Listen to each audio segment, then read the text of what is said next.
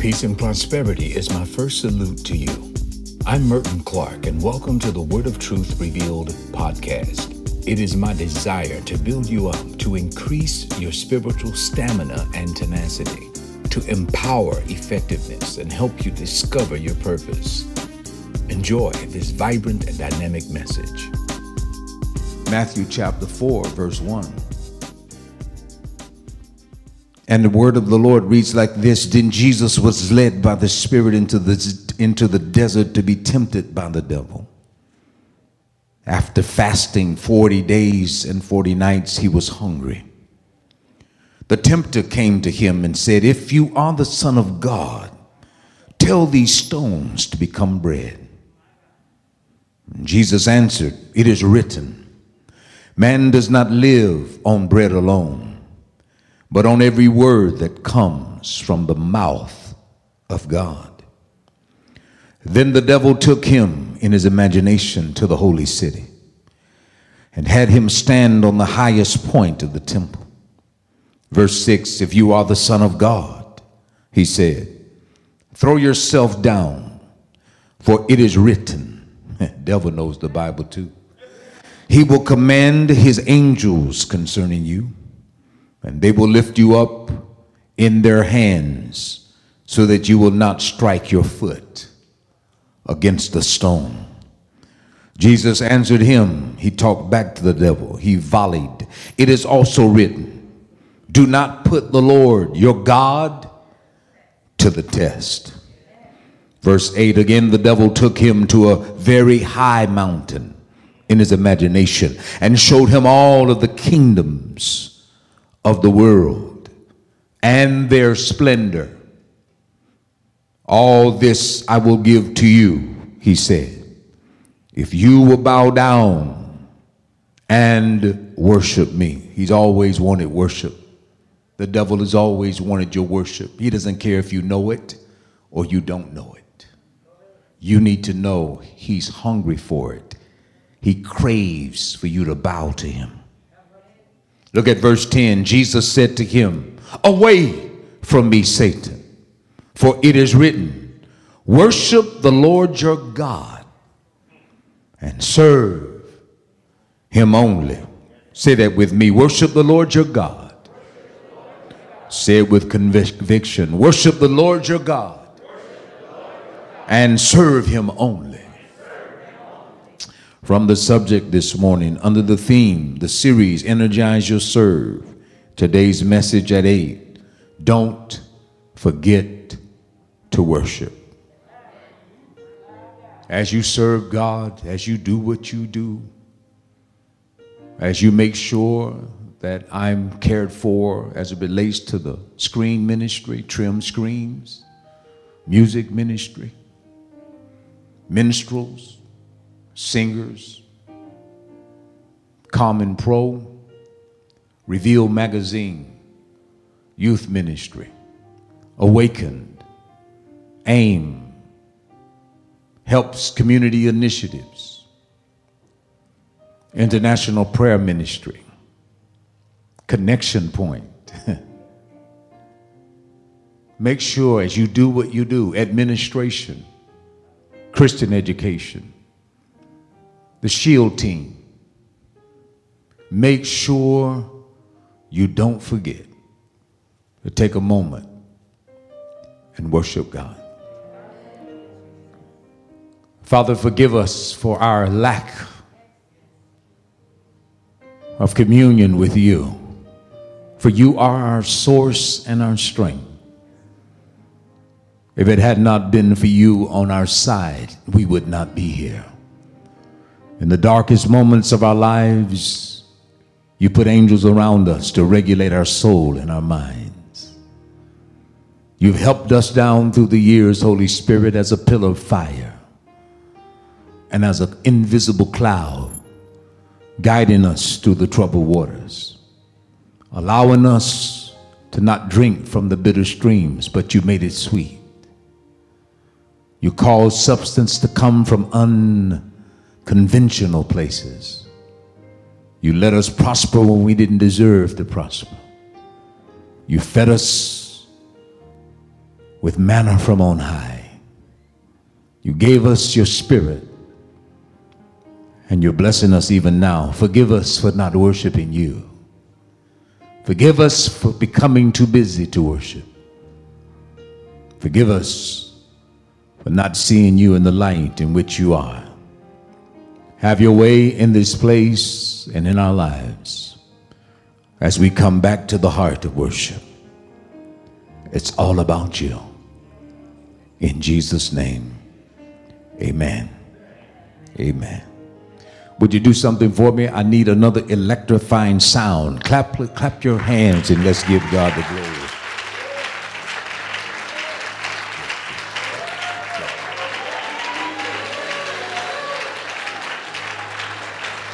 Come on, if the Lord's been good to you, let me see you clap your hands. Ha.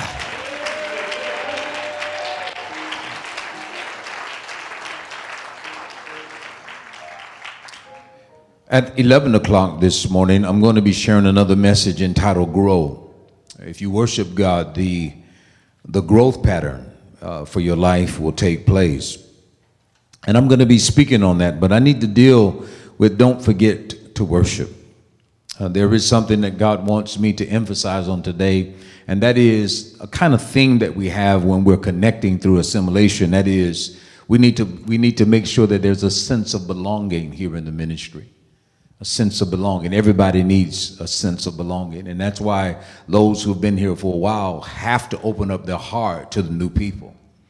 Uh, if you're not careful, you'll, you'll back up from the new people. And uh, if I extend the scepter out, I need you to start moving toward assimilation.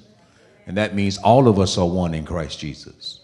Uh, the church has not done well with that. It, it, turns into cliques, and what happens is is that when new people come in, we don't know how to warmly welcome them into the core of the ministry. And so, one of the things that has to happen from the top down, the culture of the church has to be established from the top down.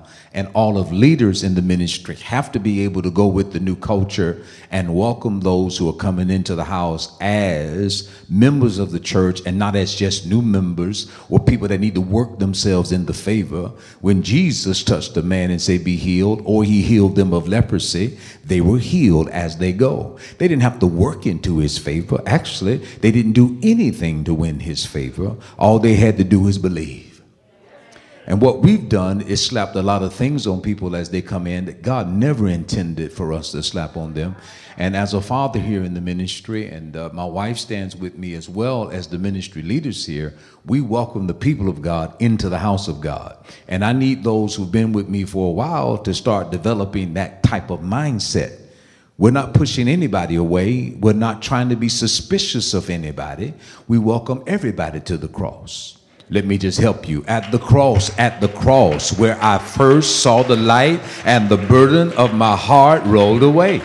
It was there by faith I received my sight, and now I'm happy. Finish it all the day. Right now, I am happy. Right now, I am happy. Right? So, if you happy because you got to the cross, how can you block anybody else from coming? They need to be glad, for he has made me glad. Come on. He has made me glad. I will rejoice, for he has made me glad. And if you've been made glad, why would you block anybody else from being made glad? This is religion, and we need to kick religion out and pull relationship in. So, everyone needs a sense of belonging.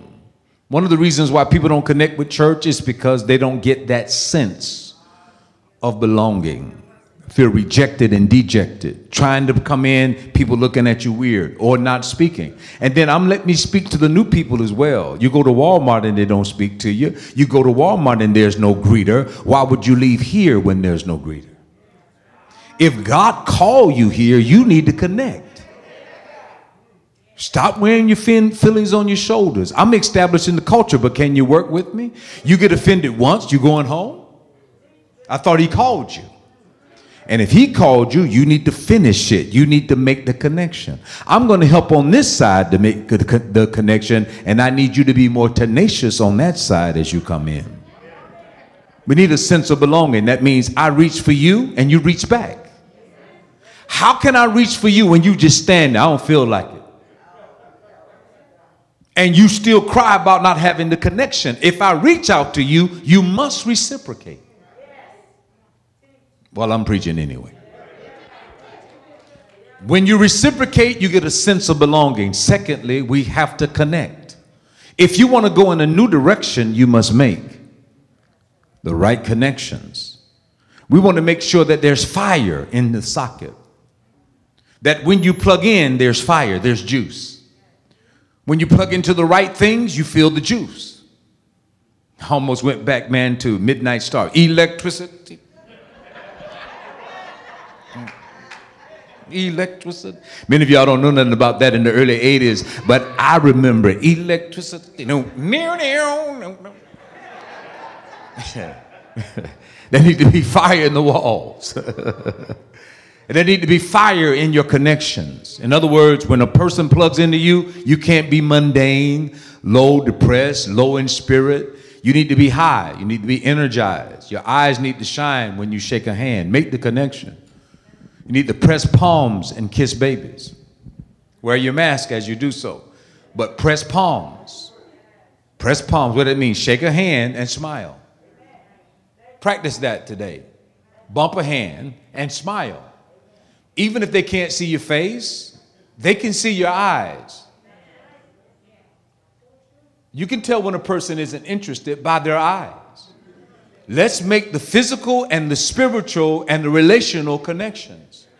I want this to be church wide. I want it to lead the church into the community. I want it to go into the city. I want it to go into the county. I want it to go into the state and the nation and the world, starting here right now. If you're going in a new direction, make sure you make the right connections.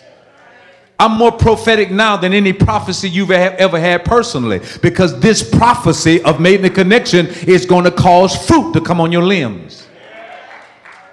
If you make the right connection, you're going to start seeing clusters of grapes grow. You're going to start seeing fruit ripen and not die on the vine. You're going to see God start to cultivate the soil. So when we plant, you're going to see immediate jumping. Ah. Ah. The Lord spoke to me, Son of man, look out the window and what do you see? I said, I see blades of grass. You have rightly saw, the Lord said to me. For in the night season I have sown seed into the soil. And these blades of grass which are coming up is an indicator, the harvest is an indicator that your latter will be greater than your past. So I'm actually praising forward. I haven't seen the harvest yet, but I know the harvest is coming. And I'm praising Him in advance for the new growth that's coming through the soil. And somebody needs to praise with me and let us exalt his name together. I said, The grass is already growing. And he said, As this harvest comes forth, it will be an indicator that I'm with you and that the latter will be greater than the past. So don't look at what we've accomplished, truth reveal. Look onward. God is about to do something new. Uh, can you not tell? Can't you not see? Don't you understand there's a reset? Ah. Come on, let's give him glory. I haven't even got into my message yet, and I feel the Holy Ghost on that one. Woo, Jesus.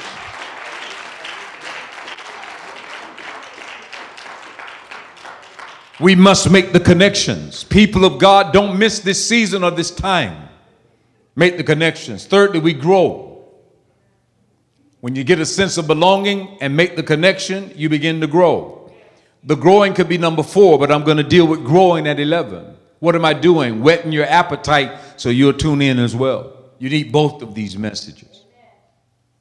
Growing, growing, not only physically, we're growing physically, we're growing physically. Jesus knew it's in your DNA how tall you would be. So you don't have to pray about tallness uh, physically, but you want to pray about internal tallness. How tall are you inside?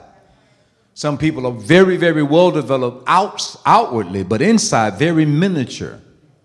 Like a like very miniature, very minute as it relates to understanding and character and stature, which is internal tallness. God wants us to grow inside out grow in your knowledge, grow in your understanding, grow in your spirit, grow in your receptivity, grow in your sensitivity, being able to pick up things without anyone telling you, grow in your discernment. God will bless you. And then serving is number four. We can switch serving and growing. We can say serving is number three and then growing is, but I believe if you get a sense of belonging and connect, you will begin to grow. You're not just connecting with people, you're connecting with the word. You must connect with the word. And anybody that's not sitting under the word, anybody that doesn't sit up under the word, anybody that doesn't sit up under the word is not connected. So if you're standing outside of the word on a continuous basis, that's not what you need. This is the time for you to relax, drink coffee, or whatever you do. You're not going to be connected. You're not going to be a part of the new harvest. Everybody sits up under the word. And if I wasn't teaching and I was here, I wouldn't be in my office while somebody's teaching. I sit right there because I'm trying to model, I'm trying to model for the people of God that if you're not speaking, you should sit up under the word. You don't come to church just to perform. All of us need to feed. Can somebody say amen? And then the last is looking, and I'm dealing with that today serving. Serving. If you look at the text uh, this morning, you'll find out that Satan. Um, after taking Jesus to the high mountain in verse 9, and he took him to a high mountain um, in verse 8. He took him to a high mountain, a very high mountain in his imagination. And the Lord spoke to me and said, He's doing it with our children as well, our young people. Uh, they're being snatched and taken to high mountains, but it's through their marijuana use. It's through their marijuana use. They're playing with marijuana. You see uh, an agitated spirit, or you see an unnatural thing in your child. Usually, it's tied to something that they're doing, and they don't want you to know it. It's unnatural. Some things are unnatural. And I'm telling you what's happening with our young people, the ones that's under 30, 29, 28, 27, 26, 25, 24, 23, 22, 21, 20, 19, 18, 17, 16, 15, 14, 13, 12, 11 years old, 10, while you playing games and still trying to find your manhood or your womanhood, the Satan is snatching them He's snatching them out right under your nose, and they're smoking marijuana, and the stuff that's going on in the fog, Satan is snatching them and taking them to the high mountain. You don't need to go through that. You don't have to deal with that. You don't have to play like that. You don't have to go through the prescribed plan. You can throw it all the way, and you'll still shine and it's a lie from the devil. And I, have been preaching like this for years. I'm hoping that somebody would catch it in the spirit and begin to attack the principality and the power and the ruler that's in the fog up there and cast it down by you stepping in there and breaking up the fog. You cannot become friends with rebellion. You must confront rebellion. I can't negotiate with rebellion even in the church. If you're rebellious, I have to shut that down because God hates it and He won't deal with it. The worst thing you can do is rebel. That's what Satan did. And Jesus said, I saw him fall as lightning. After rebelling, the next thing that happens is a fall on your face. And I don't want to see it. And this is why we come at it the way we do because it's very important. Watch this. It's not just young people that's rebellion. It's grown folk that's rebellion. I'm rebellion. I'm just not going to move. I feel what I feel. And you don't understand how close you are to the edge. Don't push me because I'm close to the edge. I'm trying hard not to lose my head.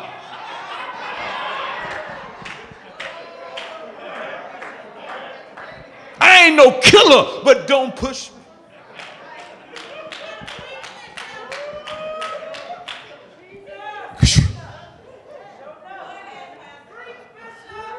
Belonging, connecting, growing, and serving. Growing, growing, and serving. Notice what Jesus, as he's taken to the mountain, if, if Satan can snatch Jesus and take him to a mountain, a high mountain, the scripture says in verse 8 and show him all the kingdoms of the world in a flash and its splendor. Why can't you think he can't do that to us? Delusions of grandeur. You weren't really faithful while you were here, but all of a sudden you're getting promoted. You didn't really stick with the plan. You don't sow, you don't give, you don't support, but all of a sudden God told you you're elevated. Does that sound like God to you? The Bible says that uh, uh, Moses was chosen by God, but look, notice what he had 40 years of submission in Pharaoh's house. And then as he was cast out, he had 40 years of wandering in the, in the wilderness, another 40 years submitted to his father in law, taking care of his sheep, not his own. And after 80 years of that submitted life, he looks in the mountains and he can see a bush burning. He says, I'm going to investigate. Didn't know God was trying to get him to see something. I've watched your 40 years. I've watched your temperament. I've watched your disposition. I've watched you take care of somebody else's stuff. Now I'm about to bless you with your own. But you have history of taking, being a good steward over somebody else's stuff. Becoming the meekest. You got all of this strength and all of this power and all of you're bilingual. You can speak this dialect and you can also speak the dialect, the languages of, of the Egyptians. You're able to face fears. You're a warrior. He was a nice looking man. Josephus, Josephus said that he was so nice looking, women would faint when they saw him riding through the chariot. I don't know about all that, but uh, that's what the Jewish historian said. Moses was a bad man. This was a bad man. This was a man that knew what time it was. This was a man that fought uh, warriors out away from a whale as they were pushing the women back. This was a man single handedly that took care of all of that. But he was also faithful and meek, glory to God. And when he saw that bush burning, but that it wasn't consumed, he investigated. He didn't just say, Well, ah, it's none of my business. He said, You know what? I want to go up and see this. And he came into the presence of the Lord. God says, I've seen the cries of my people. This is Exodus chapter 3. By reason of their taskmasters, and I've come down to deliver them. That's what we call Afrocentric gospel. The bondage, the oppression, and the deliverance. Eurocentric is John chapter 3. For God so loved the world that he gave his son and came down to deliver them. But it's Eurocentric because people that never been in bondage wouldn't understand. I've heard the cries of my people by reason of their taskmasters, and I've come down to deliver them. Some people don't need that message, but the Afro would know what I'm talking about, especially if you've been oppressed. Notice now, you got to understand this man, after God speaks to him and after he saw his 80 years of submission, he then releases the man. And everybody want to be like Moses, but they forget the 80 years that prepared him for the assignment. And what you do right now is preparing you for your assignment your temperament, your disposition, how you handle conflict, what's going on with setback, how you deal with family issues, how you deal with personal issues, how you relate to people. Is it hard for you to embrace or do you refrain from embracing? Are you always offended? What's going on? Are you always depressed? Do you ever bounce back? And those are the people when God is looking for promotion, he's looking for people that has some length in development. They have depth and height and width as it relates to the pool of development. And from that, he picks those people out and send them forth. They don't have to be perfect. Moses wasn't perfect, but you should be consistent. If repetition is the mother of skill, instruction is the father of skill. And the thing that incubates, glory to God, your skill is connection and it is continuancy and it is consistency. So you need to be consistent if you want your gift to grow. Can the church say amen? Thank you, Lord. Jesus takes uh, Jesus is taken to a high mountain by Satan in his imagination and showed all of the kingdoms of the world and their splendor and all these things I will give you, he said, if you will bow down and worship me. I will give you the splendor and the kingdoms of this world if you'll just worship me. Look at Satan wants our worship so much, he's willing to give it all for you, give it all to you for a season just to get that moment. I like Jesus' response. Glory to God. Away from me, Satan. King James says, Get thee behind me. And some of you don't need to say, Get thee behind me because you got a weak backside. You have no covering, no glory at all. Jesus can say, Get thee behind me because he was proven. You need to tell the devil to get out of my way. Say that, get out of my way, devil. In other words, you're blocking my future. You're blocking where I'm going. You're standing in the midst of me and my next season, and I'm telling you to get out of my way.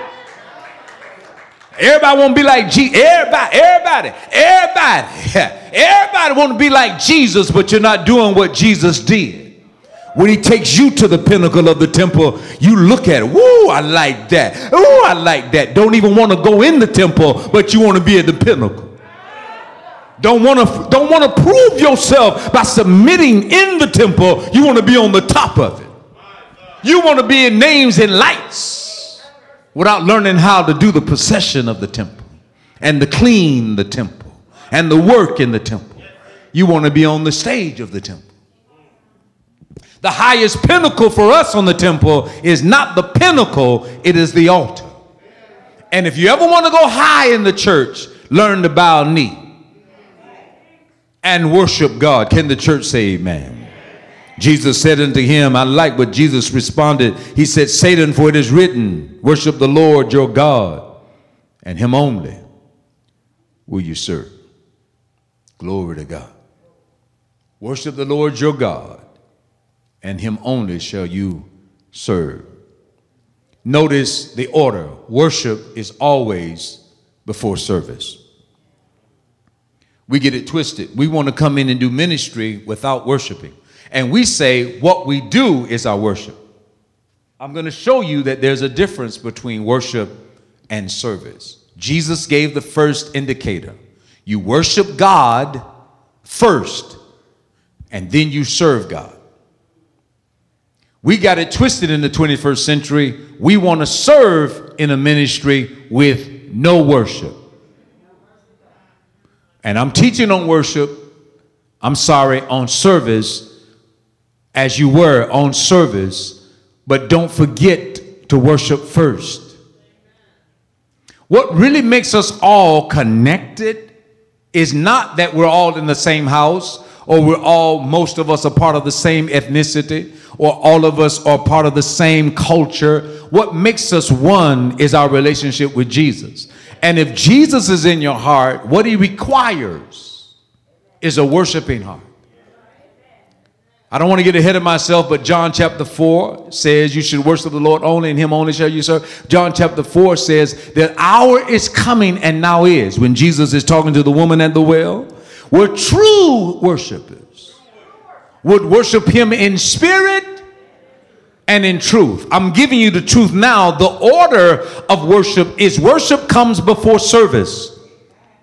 You would be more amenable and malleable if you have a lifestyle oh. and you should be molded if you are a block of clay on the potter's wheel and you should be molded into the image that God has called you to be, what makes you moldable is that God slaps a little water on you. God slaps water when you worship, that when the potter spins you on the wheel of circumstance, he can use pressure to mold you into what he wants you to be, and you're not blocking him, you're not fighting against him as he puts pressure on your life. If you don't get the water on you, when you spin, you'll hurt. Ah. All of us are spinning on the wheel of circumstance. Ah, I don't know what's going on in my life. I can't put my feet down. I don't know what's happening to me. And God says, Don't worry about the spin as long as I have my hands on you. And if you worship me, I'll throw moisture on you. If you worship me, I'll pull straw out of you. If you worship me, I'll take those rocks out of your soul. Jesus. And as I mold you, hallelujah, you will start looking like the one that's molding you. You would look like Jesus more. You won't want to fight as much. You won't be as quiet as you are. You'll start rising up. The lion in you will begin to roar. The woman in you will be more malleable. The man in you will be the warrior that God has called. I'm preaching better than you're saying amen. Woo, Jesus. And God wants to get something new in this world. Not the old you. We've seen enough of that. He wants something new. And Jeremiah said, I went down to the potter's house. Good God from Zion. And there I saw work on a wheel. And the potter said, the potter said to Jeremiah, As I do with this clay, can I also do with my people? And people want to come to Jesus thinking everything gonna be all right, and they're trying to mix what they saw in the mountain while they were smoking, while they were smoking their stuff. They're trying to mix that into God's plan for your life. But if He puts you on the wheel of circumstance, you got to be able to get rid of what you saw when you were on the high mountain and the splendor thereof, and start saying, "Whatever you have for me, I'm willing to give my life for it, and I'm willing to allow you to mold me and make me make me over again." Again. Make me brand new. Put something new in my soul. I'm not trying to fulfill what they told me I'm supposed to do, but I'm going to do what you've called me to do. Woo, Jesus. Where the true worshipers at? Where the true worshipers at? Hallelujah. As soon as you start spinning, you want to get off the wheel, but let God mold you into what He wants you to be. Ah, Jesus. Woo, Jesus. Come on, how many of you been in the spin a long time? You've been spinning a long time. Hallelujah. Don't worry about the spin. Just say, God, I know your hands are on my life.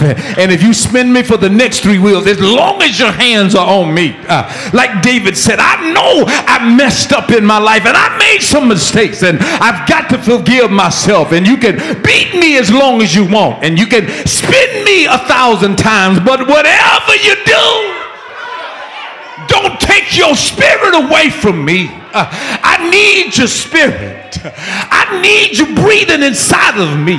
I need you empowering me to do great things. Uh, I need you working in me to will and to do of your good pleasure. Uh, I need you empowering me. Uh, push me over this hump. Push me over this circumstance. I need to get busy now. I need to fulfill what you call me to do.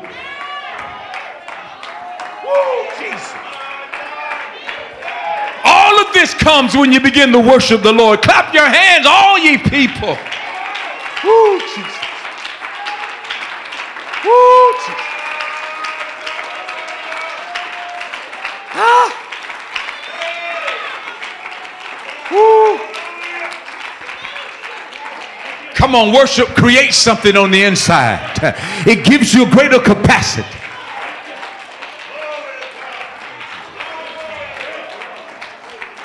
Jesus. Open your mouth and give him glory. It's here. Ah, Jesus. Open your mouth and give him glory.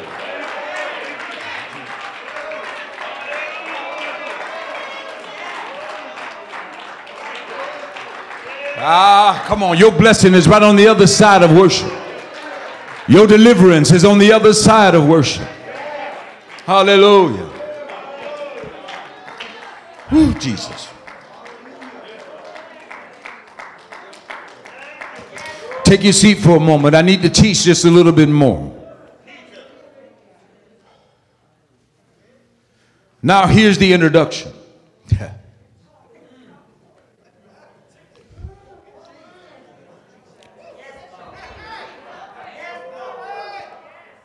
there is a growing movement in the religious world to broaden what is commonly known or identified as worship.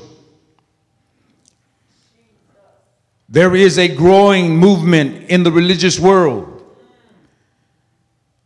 to broaden what is commonly known as worship or what is identified as worship. Rather than it being limited to specific activities and personal worship, there's a tendency to broaden it beyond that, wanting us to embrace the idea that worship is a lifestyle that is so broad that it encompasses everything, every moment of your life, your existence, or to be in an, occasion, everything in your life is an occasion to worship. And I understand that, but I need to make a distinction between wor- worship and service. It is true that all of us should allow God to be manifested in every area of our lives. And we should always be in service to God. But I'm trying to identify that there is a distinct difference between service and worship. They are not synonymous.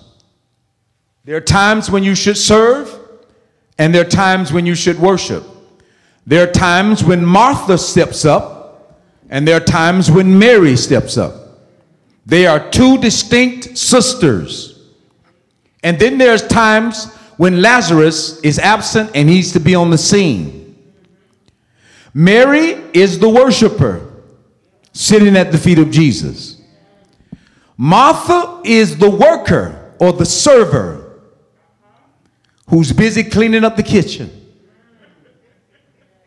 cooking pies and cakes, when she should be sitting at the feet. And then you have Lazarus in the bed and he's coughing. He isn't dead, but he's sick. And he's the witness. And many of us, the witness of our life is sick. We don't proclaim and tell anybody that He saved us. We just say, I'm going through a rough patch right now. Or, I'm so blessed I don't need God. The witness is coughing, chest is congested. And if you don't change, death is inevitable. We cannot tie service and worship. It's like trying to blend or sew two sisters together. When at one time they were Siamese, but we must separate them. Each one should have their own batch of lungs and their own singular heart, not sharing a heart. The heart of service and the heart of worship should work together, but they should not be the same separate them. What you do in service is not necessarily worship, yet God requires both. Thank you, Lord. So we want to see if our worship is full grown, how grown is your service? And then if your service is an adult in your life, then how small is your worship? Is it an is it a is it a is it an infant? That's screaming for a bottle that hadn't had suck for a while is malnourished? Or are you giving time to your worship so it can grow full grown and begin to blossom and do what God has designed for it to do? Write it down worship is a lifestyle. The desire to worship the Lord is most commendable to all believers around the world. And I want to celebrate you. If you have a desire to worship the Lord, God loves you. The Christian worship is momentous, it is extraordinary, it is most urgent, the most glorious action that you can perform in spirit in the earth today is to worship God. I believe, and I want you to catch this phrase when you worship God, you step into what we call an eternal activity.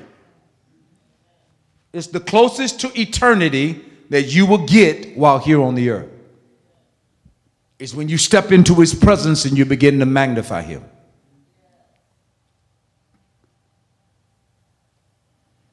For believers, worship is a primary concern and activity for all of us.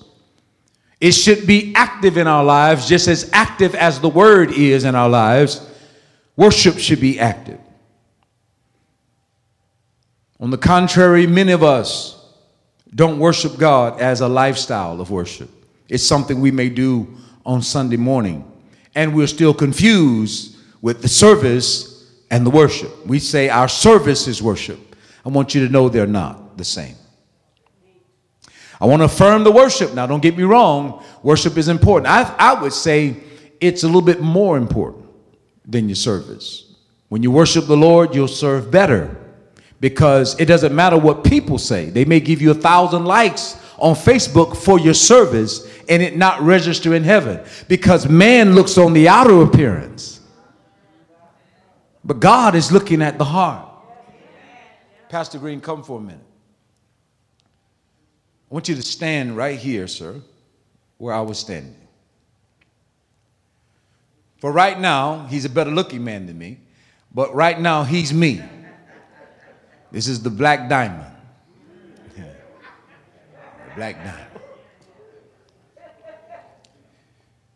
So he's standing in my spot. This is just play acting now. I'm standing in the spot of God. Okay? When God looks at a man, he's not looking at his features. He already knows that he made you. Other people are impressed with you, but not God. Other people call you fine and all that, and that go to your head. God is not concerned with all of that.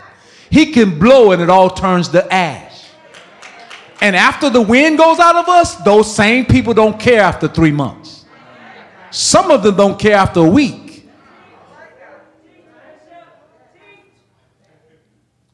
So when God looks at us, He's never looking at the number of hair, He's never looking at our dark skin, He's never looking at our beauty and our handsomeness. He's not looking at all of that. What are we wearing? That's not how He looks. He's not even looking at eyes.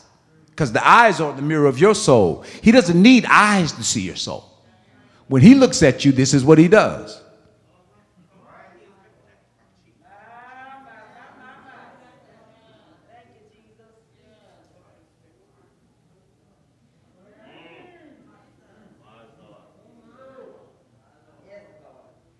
He's looking at your heart.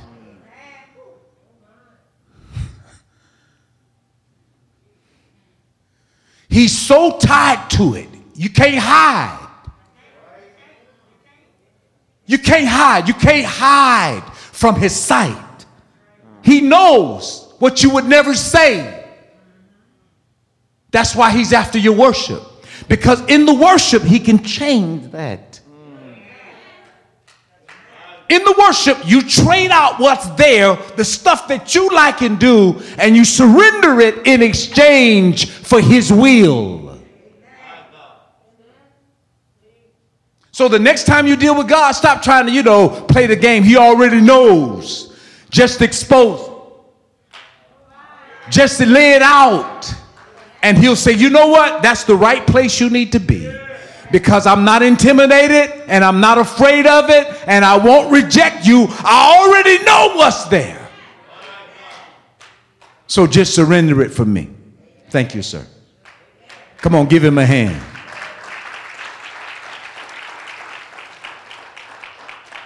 Thank you, Lord.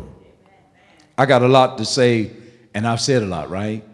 So I'm going to close this in a moment and, uh, and not overload you. But I think I've said a lot that I'm supposed to say in this service. And I think one of the sensitivities that I believe God has given me right now is the ability to say what needs to be said and then back it up. Thank you, Lord. What I just did with this man and showed you how God sees us, it is momentous. It is momentous. If we're going to change, we're going to have to expose that. And this is this is what needs to happen in worship. God, I'm giving it to you. I'm giving it all to you. And when it happens like that, God has a way of changing what we can't change.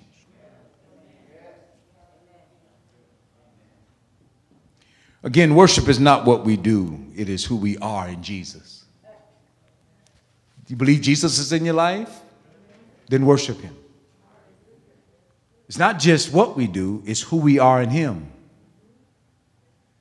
And if you're a real born again believer, you should be Christ like by worshiping Him. It's a day to day relationship that should be growing from one state of faith to another state, from one state of glory to another state, from one state of strength to another state, a higher state. A lot of time people like to use words that they don't know really what they mean. They don't know the depth of it. And I'm trying to practice as I grow in God, and I've been doing it since I was late, my late 20s, is that when I add a word to my vocabulary, I want to know what it means in several different shades. So I won't just be getting up there repeating what somebody else said, you know, you know, just saying what they said because it sounds catchy. I want to know what I'm saying when I communicate with you. And a lot of people use the term worship but don't know what it means. They just hear it. You know, we need to worship. But what does it mean? And I think if you have the meaning of a name or worship or word, you'll be able to function better. So worship is defined when people use words without really knowing what, what it means, they kind of stumble. And it gives problems to those that you're talking to. Like the word baptism. The word baptism. Most people say that baptism involves immersing the person, the individual in water, or sprinkling. But if you knew what it means, what would you do? You would do what it means. Our English word comes from the Greek word bapto, which is defined as to whelm. We get overwhelmed. To cover wholly with fluid. So there are people who say, Well, I was sprinkled, but to baptize means to overwhelm with the liquid, to fully submerge. In other words, you got to plunge in. You go down completely and then you come up, versus somebody taking sprinkles over your head. Right? So if you know what the word means, you will do it completely. It represents death, burial, and resurrection submitting to the baptizer, submitting to them, trusting them to take you down and not hold you down. Right? Because you're supposed to die when you go down. You died with Christ. So you die, and you're supposed to kind of be buried a little bit. Till you die. Then you're resurrected. You can't have resurrection power if you never die. So if you're telling me this is how you've always been, did you really connect with Jesus? Because when you connect with Him, there has to be a plunging, a dying to what you used to think and be, and then burial. So when we baptize, plunge, that's death. Burial, you're under the water for a moment, then we pull you up. Death burial, and resurrection. So when you come out of the water, you should think about being new. And if you're new, you need a new language, you need a new money, you need a new attitude, you need a new disposition, you need a new goal. Not same old goals, but new goals, shaped in the very image of his son. Glory to God. And God wants you to be baptized in His Spirit, and He wants you to be baptized into worship. Fully submerged. If you want to know a new language, you should be baptized in the culture. So if I wanted to know Spanish really, I need to be let off in a Spanish speaking country and nobody speaking English around me, and it will force me as I'm baptized and submerged in it to start picking up new words. Gato, gato, gato, gato, gato, cat. Oh, yeah, cat. Agua, agua, agua, thirsty. I'm thirsty. Nobody understand thirsty. Agua. Oh, agua is what I'm thirsty. Agua, agua. Caballo, caballo, caballo, caballo.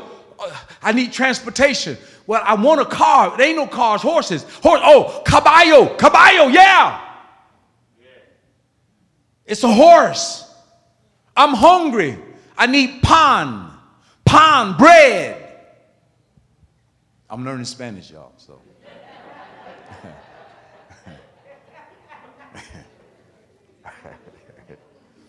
periodical, periodical. I need to read a newspaper.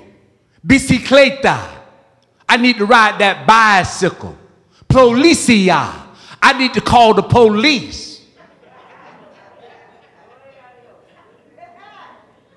Necesito mi coche lavado. Necesito mi coche lavado. Take my car to the wash. Whew.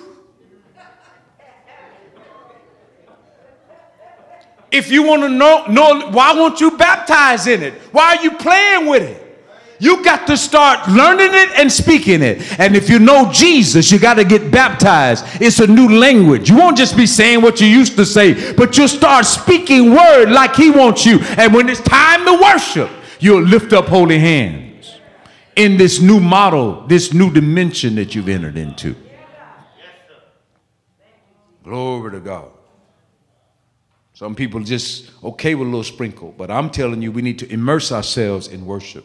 Last point.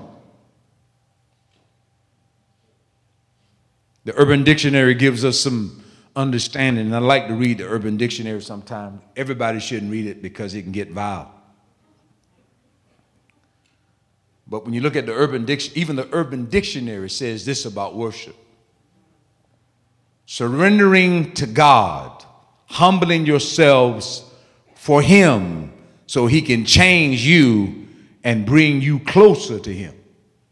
That's the urban dictionary for worship. Surrendering to God, humbling yourself for Him so that He can change you and bring you closer to Him.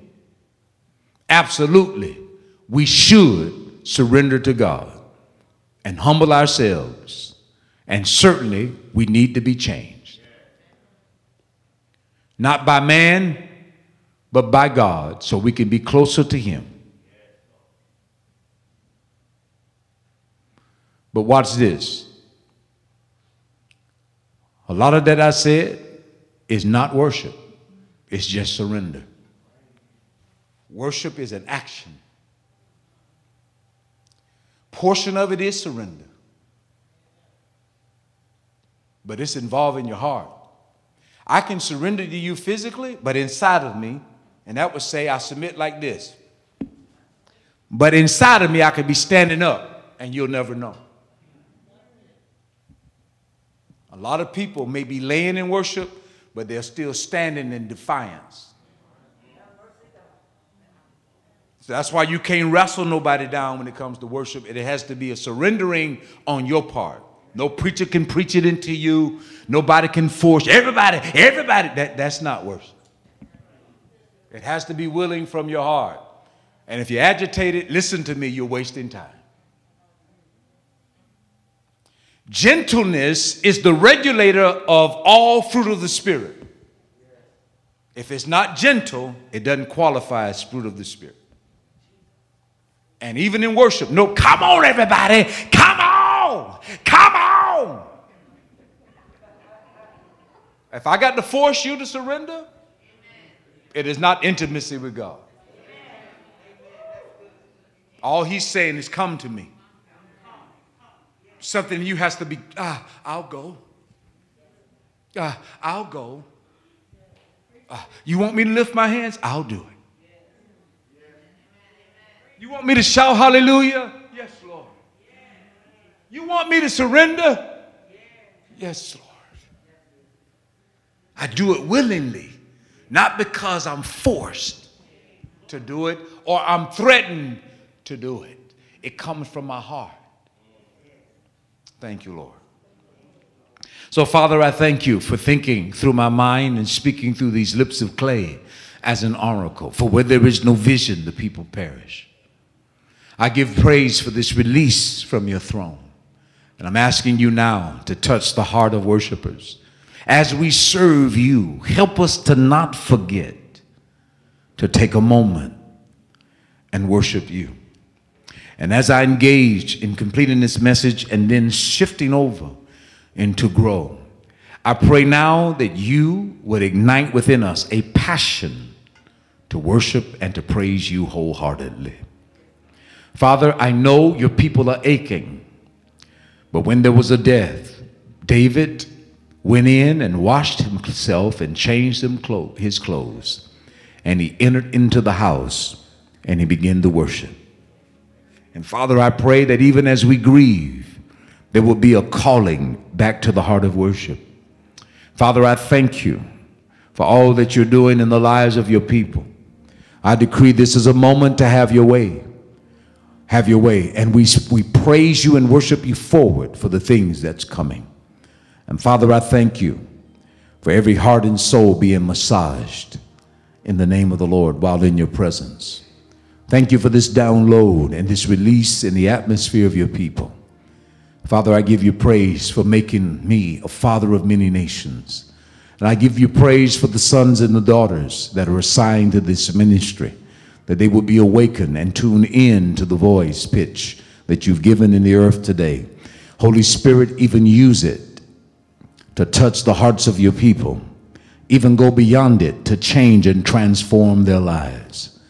And God, I thank you for that, and I bless you for all that you're doing. Have your way in our lives on this week as we worship you, as we take a moment to not forget to worship. In Jesus' name, amen. It has been a real joy to share the Word of God with you. A special thank you to those who care for this ministry. No amount of financial support is too small.